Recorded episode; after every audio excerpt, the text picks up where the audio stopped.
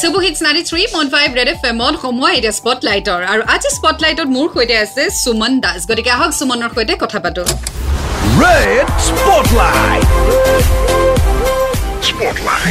সুমন কি খবৰ তোমাৰ?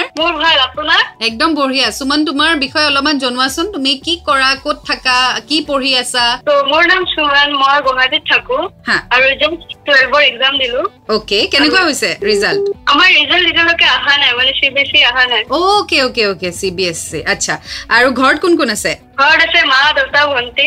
অ'কে আৰু বৰ্তমান তুমি স্পটলাইটত কি শুনাম বুলি ভাবিছা? মই আজি জুবিন দাৰ এটা গান গাম বুলি ভাবিছো পাখি পাখি ইমান। আচ্ছা তুমি গান শিকিছা নি? অ শিকিছো। চ' সুমন ডেফিনেটলি আমি এতিয়া তোমাৰ গীতটি শুনিব বিচাৰিম চ' শুনাই দিয়া। অ'কে পাখি পাখি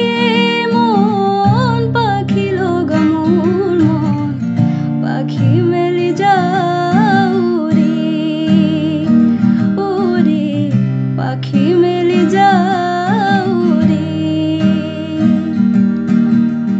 জাকি মাৰি গৈ না মেৰি অহা পদূলি বুটলিয়া লৰালি উৰি পাখি